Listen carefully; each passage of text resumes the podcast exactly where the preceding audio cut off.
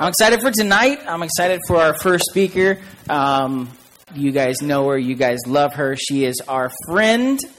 Would you put your hands together for our good friend, Big Trouble, Little China.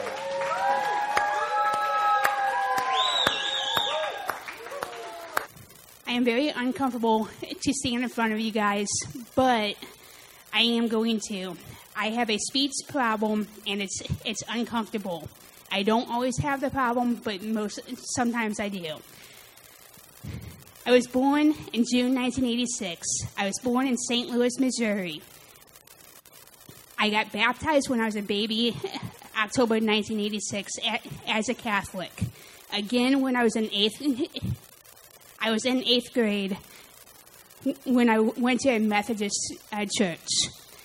I got saved when I went to a Methodist, Methodist church.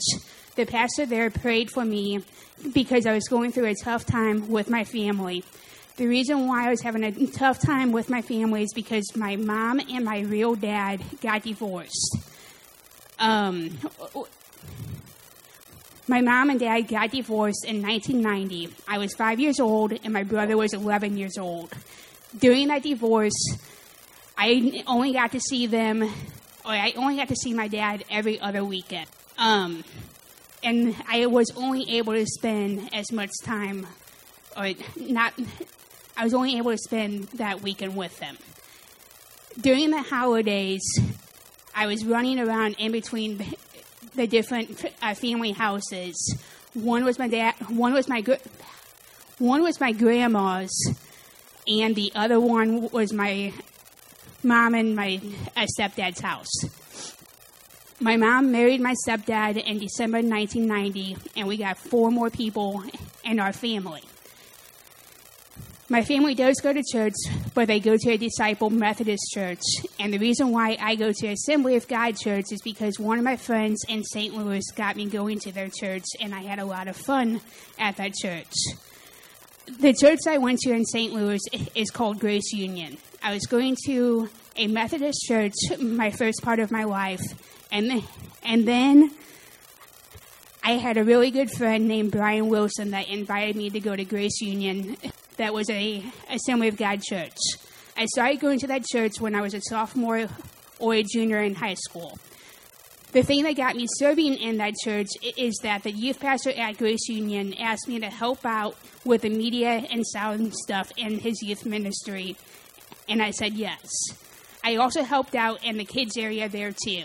I moved to Kansas City, Missouri in June two thousand seven. My dad got transferred to a bank up here to do a to do a fraud examine on that bank. I started coming to Crown Point Church in two thousand in two thousand seven also. I didn't know anyone in the church. I came freshly new into this church because my youth pastor from my old church knew Craig and Steven.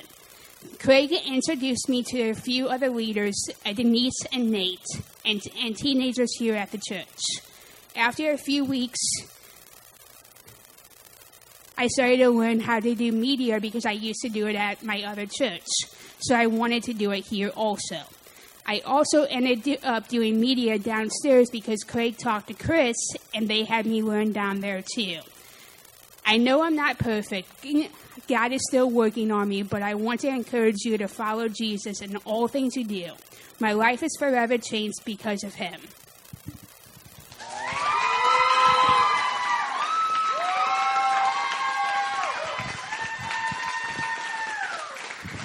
One of the things I do love about Jessica is she is so faithful. Like, like I know, like she will. She's working two jobs right now, and she tells them, she's like, "I cannot work Wednesday nights. I have to be at church. I cannot work Sundays. I have to be at church." And she's so faithful to be here. She's so faithful to serve, and and I just I just love having her on our team and as a part of our team. Do you guys love Trouble? Okay. Up next. Whoa. I'm excited to uh, to uh, introduce this person to you guys.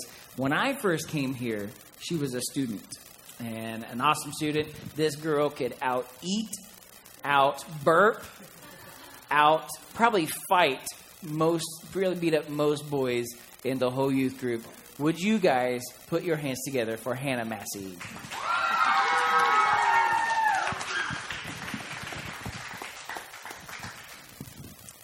Hi, guys. Um, so some of you have heard my testimony before, but um, there's always something to be learned from it.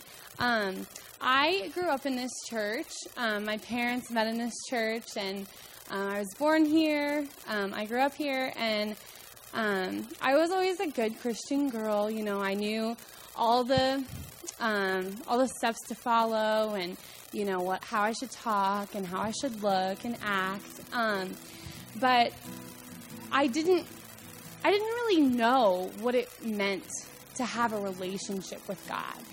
And I was going through the motions, but I wasn't really serving Him. And there's a song by Bob Dylan, Um, call, and it says, you've got to serve somebody. It might be the devil, it might be the Lord, but you've got to serve somebody. And I wasn't serving God, so I began serving my flesh. And um, I took the weight of the world on my shoulders. I was like, I can do this on my own. Um, I don't need anybody to help me. And I began... I began having trouble with depression and anxiety. And um, God didn't create us to go through life alone. He created us to have Him with us, to support us. And in uh, First Peter five seven, it says, cast your anxieties on the Lord, for He cares for you. And I was struggling with anxiety because I wasn't letting God take that from me and take that weight. Um, when I was in high school, I began taking medication for my anxiety and depression, and I'm not saying that that's a bad thing. I've seen medication help many people um, with many different things, um, but I was using it as a crutch. It took away all my motivation and all my excitement about life, and I was just dull. I didn't, I didn't care about school anymore. I didn't care about my friends, and I was, I just became very secluded. I grew distant. Um, and my anxiety grew worse. Um, the medication wasn't working anymore. Um, so I had to take days off of school. I was, my grades were suffering. My friendships were suffering because I, I just didn't, I just didn't want to do life. Um, my medication dose was raised and I didn't care all the more. Um, Then I went off to college. I didn't go off, but like I graduated high school and I started college, and I didn't care about school. I didn't care about life. Um, I had no self-worth. I was in a deep depression. Um, I didn't care about God. I still went to church sometimes, but I wasn't going on a regular basis. Um, and the only reason I was even going to church at all is because my parents told me I had to. They said, if you're going to live here, you, you have to go to church. Um, I, my um, freshman year of college, I had to have a mole removed from my leg, and I used that wound to express the pain that I was feeling on the inside. Um, and soon that wasn't even enough to express my pain, and I wanted to die. I wanted to show the world the pain that they had caused me in my life. And um, and then I remembered something that I had promised my mom when I was a little girl. She told me that I was never allowed to run away unless I took her with me. And I thought, well, this committing suicide is running away. It's running away from life. So I just, I loved my mom so much I couldn't break that promise to her, and I told my dad, um, and he took me to the hospital, and I was in the psych ward for six days because I wanted to die and because I was mutil- mutilating myself. Um, my meds were changed again, and I was more carefree than ever. Um, I still had a void. There was, I, and I didn't know how to fix it. Um, this is so cliche, but it's true. Everyone has a God-shaped hole in their heart. And I and I was seeking for something, and I wasn't finding it. And um, my parents insisted that I start going to church regularly again. And I was scared because I hadn't been coming regularly. I'd been gone for a long time. And I was afraid that I would be met with judgment and that people would ask lots of questions and where have you been and why haven't you been at church? Um, but that's that's not what I found out. Um, I came back here and I was met with open arms and people welcomed me. They said they loved me. They didn't ask me where I'd been. They just were happy to see me again. Um, and that really started the beginning of my healing. Um, I slowly let God back into my life. I started going to Sunday school. I started reading my Bible. Um, and I was in a relationship that I knew wasn't right. Um, but the relationship at that time, it was a distraction for me. And it helped me cope with the worries that I had about life. Um, in June of two thousand twelve, they, um, the church had some students from C B C come, and they've come several times since then. But um, at the end of service, they had an altar call, and I, I wanted to pray for my anxiety. But I was skeptical. I was like, I, you know, people pray for healing all the time and it doesn't happen. Um, so I went up anyway, and I told the girl my what I had been struggling with. And she said that she had struggled with anxiety for a long time and that she used to take medication and God had healed her. Um, and that kind of strengthened my faith. After she prayed, I um, started gaining confidence. I was somehow able to face life again. Um, I stopped taking my medication, and I was fine. Um, and after that day, I didn't really, I mean, it it seemed like a slow process, but um, I didn't struggle with anxiety or depression anymore, and I haven't since then. Um, and then July fifteenth of two thousand twelve um, was the most life-changing day um that I've ever had.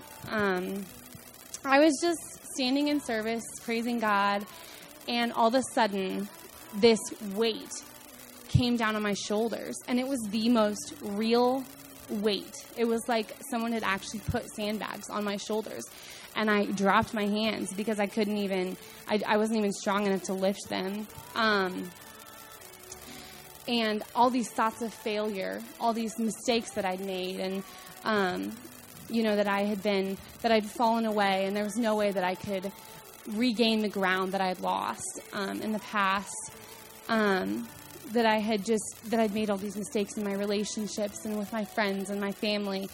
And I just, and I was like, I, I don't have to do, I don't have to listen to this. This is not true. And with every ounce of strength that I had in my body, I lifted my hands in the air and I began to praise God, and the weight left. And I just, tears of just relief and joy started flowing. And, um, Nick had an altar call, and he wasn't planning it, but, um, he called everybody up to the front. He just said, I feel like that, um, you know, some people need to pray some stuff out. And I went up to the front, and I knelt on the steps, and I began to pray and weep and cry out to God.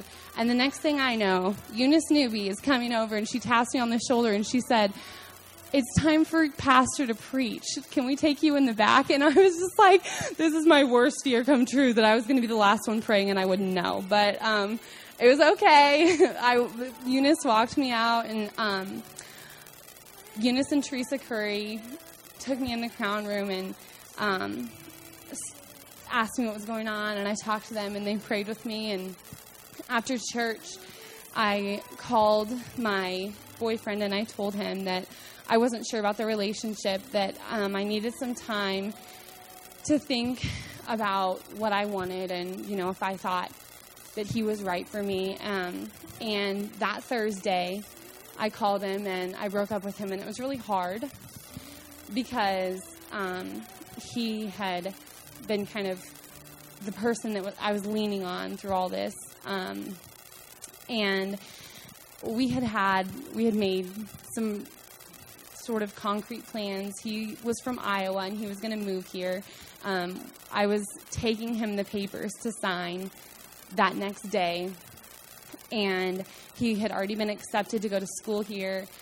And, um, and I was like, if I don't do it today, I'm never going to do it. So I broke up with him, and um, since then I decided, like I had, I decided that I didn't want to be a nurse, that I was in nursing school and I didn't want to do that anymore. Um, and that August I went back to nursing school, and um, I'm a nurse now. I just passed boards a couple weeks ago. And I plan on going on some medical missions once I'm established in my field. And God is using me regardless of my mistakes. Um, God can meet you right where you are. You don't have to be perfect. He, I was I was far from perfect. I was right in the middle of my struggle when God came and rescued me. And God doesn't use you once you've come through your struggles. God uses you in the midst of your struggles. You don't have to be perfect. You don't have to have your life together. God wants to meet you right where you are, where whether you are making straight A's and you've got your life together, or you're just down in the dumps and you just don't think that there's anywhere to go but up. Um, God can meet you right where you are, and he can use you. Um, Jeremy said this, has said this a couple times in his sermons, and I've heard it other places too, but God doesn't call the qualified. God qualifies the called.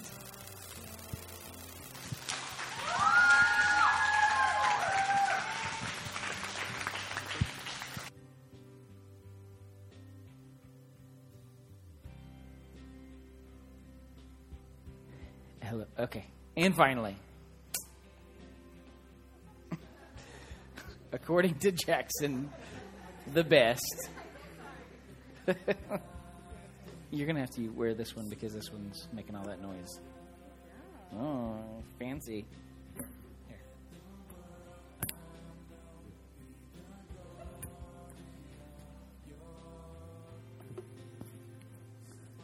Got my earring out of the way. Stop, Josh Hoskins.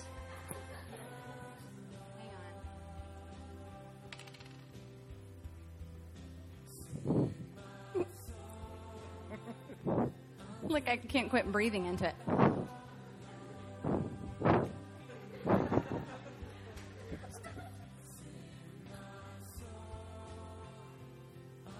I fixed it. I don't know. There's not really a place to clip clip. Okay. This is going to be fun. Okay. Roll that first picture. My story is kind of boring, so I brought pictures. Okay. There, Kristen K. Dennison, January twenty-seventh, nineteen eighty-two.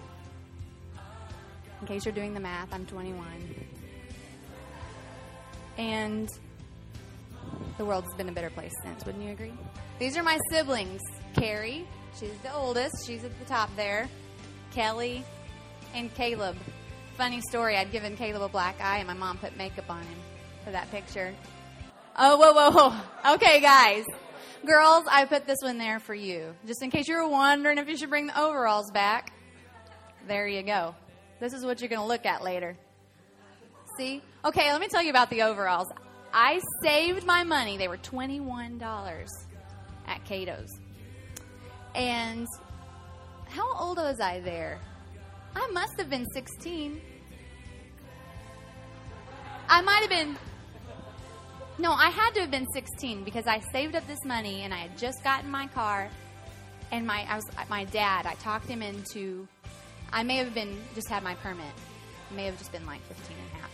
Anyway, I talked him into taking me or letting me drive him over to Cato's in Ponca City to get these overalls. So we get there, and I'm so excited that I just hop out of the car, and so I'm like running in there with my money in hand and get the overalls. We go back out to the car, and I had locked the keys in the car. My dad was so mad at me. Okay, so Kristen Wyatt, born January twenty-seventh, nineteen eighty-two. So growing up, I grew up in a Christian home. I was saved somewhere between the age of three to five, because I think I pretty well thought I was three, because I didn't have any, I didn't have a lot of birthday parties, so I think I thought I was three for a couple of years. You know what I'm saying? They just didn't say, hey, Kristen, it's your birthday. Happy birthday. So I'm thinking it was somewhere in there, because I thought I was three for a really long time. So I was sitting on Christine Hill's lap when I was somewhere between three and five. And she asked me if I wanted to ask Jesus into my heart. So I did, and that's when I got saved. I grew up in the church, went to missionettes, completed Honor Star, all that stuff. I met Jeremy Paul Wyatt when I was nine years old. And I knew instantly that he was special. Yes, I did. I'm not kidding you. He was up there singing, I Know the Master of the Wind. And I was just like, he may not be able to sing, but he's got some talents, I can tell. Anyway, when I was fourteen, I told my mom, I'm like, I'm going to marry Jeremy Wyatt. And we all know how that ended. When I was sixteen, oh, well, let me first. Till sixth grade, I went to Blackwell Christian Academy, okay? It was a school of about eighty people total, kindergarten through twelfth grade. And we were the the Clarions. Does anybody have any idea what a Clarion is? It's the guy riding in the hor- on the horse in battle with the trumpet to declare victory. That's who we were. So anyway, so I went to Christian school. Then in seventh grade, my mom and dad decided they were going to homeschool me. That's why I'm a weirdo. Okay, so anyway, when I was sixteen, Germany, Germany, Jeremy and I started dating. What's the next slide? They're all, look at that one. Yeah, right, huh? I struggle to find any pictures of myself without him in it as a teenager. Look at that hair. Hey, guys, that was the start of my uh, hair skill.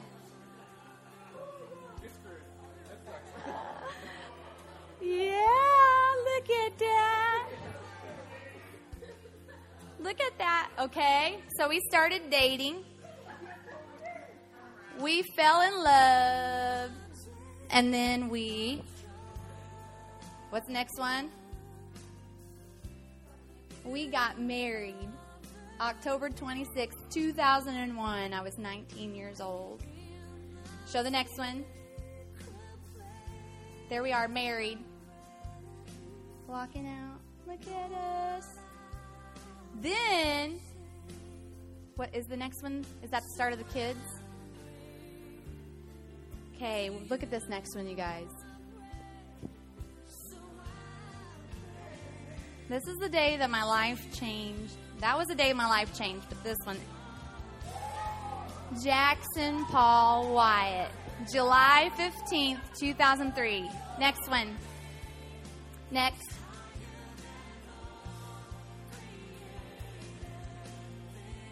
Look at that, you guys. Imagine, imagine being a twenty-one-year-old girl, never have had a baby, and they bring you this wrapped in a blanket. Look at him. Isn't he perfect? Yeah. Changed my life forever. We have some more of Jackson. Let's keep scrolling through Jackson. I've got more to talk about. Come on. When Jackson was born, Jeremy and I were youth pastors at, uh, what was it called? Timber Ridge Assembly of God in Catoosa, Oklahoma. We were there one year as youth pastors. I was a youth pastor's wife at twenty-one, and I had students in my youth group that were my age. So basically, and then here we are today. I stand before you, thirty-three, actually. I know you you can't believe that, but here's, I'm just going to read some of the things I jotted down. I don't have a testimony where, you know, I did drugs. I struggled with alcohol. I didn't, none of that. I have more of a story of I've always kind of believed what I learned as a little girl in church. Daniel in the lion's den, Jonah and the whale, Jesus and the cross. Just kind of always believed that. And I feel like growing up I just chose, I decided, you know what, I want to live for the Lord. I want to have a quality life. I want to be able to say, you know, I want God to be able to say, I'm proud of you, Kristen. Good job. Well done. And I have had moments in my life where I've struggled or that things have really been hard and heart-wrenching, really, with my family and things like that. But most of the time, my life's been pretty ordinary. Nothing too... People look at it and be like, she's kind of boring. But I know it's not true, because it really is. When I've decided that, just like the stories in the Bible, I've always known that God can use the ordinary, He can use the broken, and He can use the outcast. And my favorite verse is Jeremiah twenty-nine eleven. I have it right here because I didn't write it down. For I know the plans I have for you, declares the Lord, plans for welfare and not for evil, to give you a future and a hope. And verse twelve says, Then you will call upon me and come and pray to me, and I will hear you. thirteen, you will seek me and find me when you seek me with all your heart. I will be found by you, declares the Lord. And I believe that for all of us, even though the Bible says God has a plan for you. And I feel like anymore we all decide that it's, I'm destined for greatness. Would you agree? Everybody here? I mean, come on. I'm destined to do something big with my life. I always thought that. I thought I was going to be Celine Dion, basically, you know, the next Celine Dion.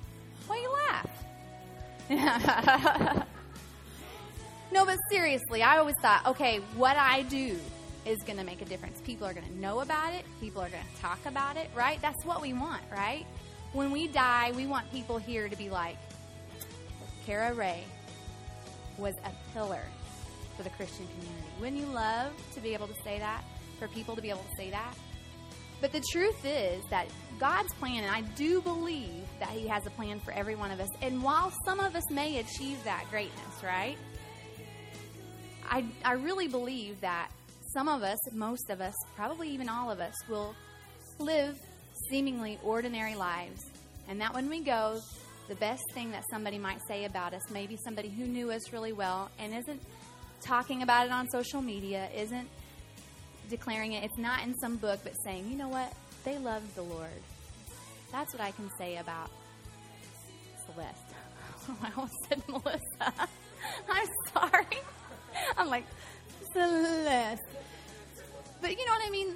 Okay, so we all want to be able to say, oh man, he's a rock star. Man, Moses, he's so good at those drums. He is going to be famous one day. But that may not happen. But here's what I've decided.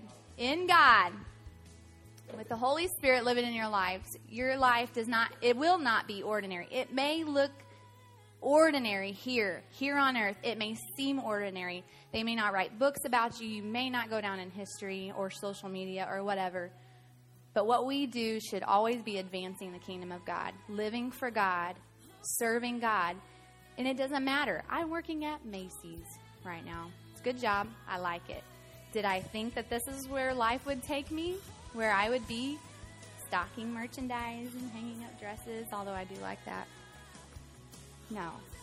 But you know what? Sometimes as adults and then even as kids or whatever, sometimes we just have to do what we have to do, right, Jackson? Sometimes, sometimes we have to do things we don't want to do, study, do whatever it is, and it may seem ordinary and life's going to be better one day. Maybe it will be. Maybe it'll still be hard. But if you serve God, love God, love others, I do believe with all my heart your life will be extraordinary. Walk in His presence. Walk in His Spirit. Daily seek Him. And you will live a life extraordinary. And that's it. That's my story. And I'm sticking to it.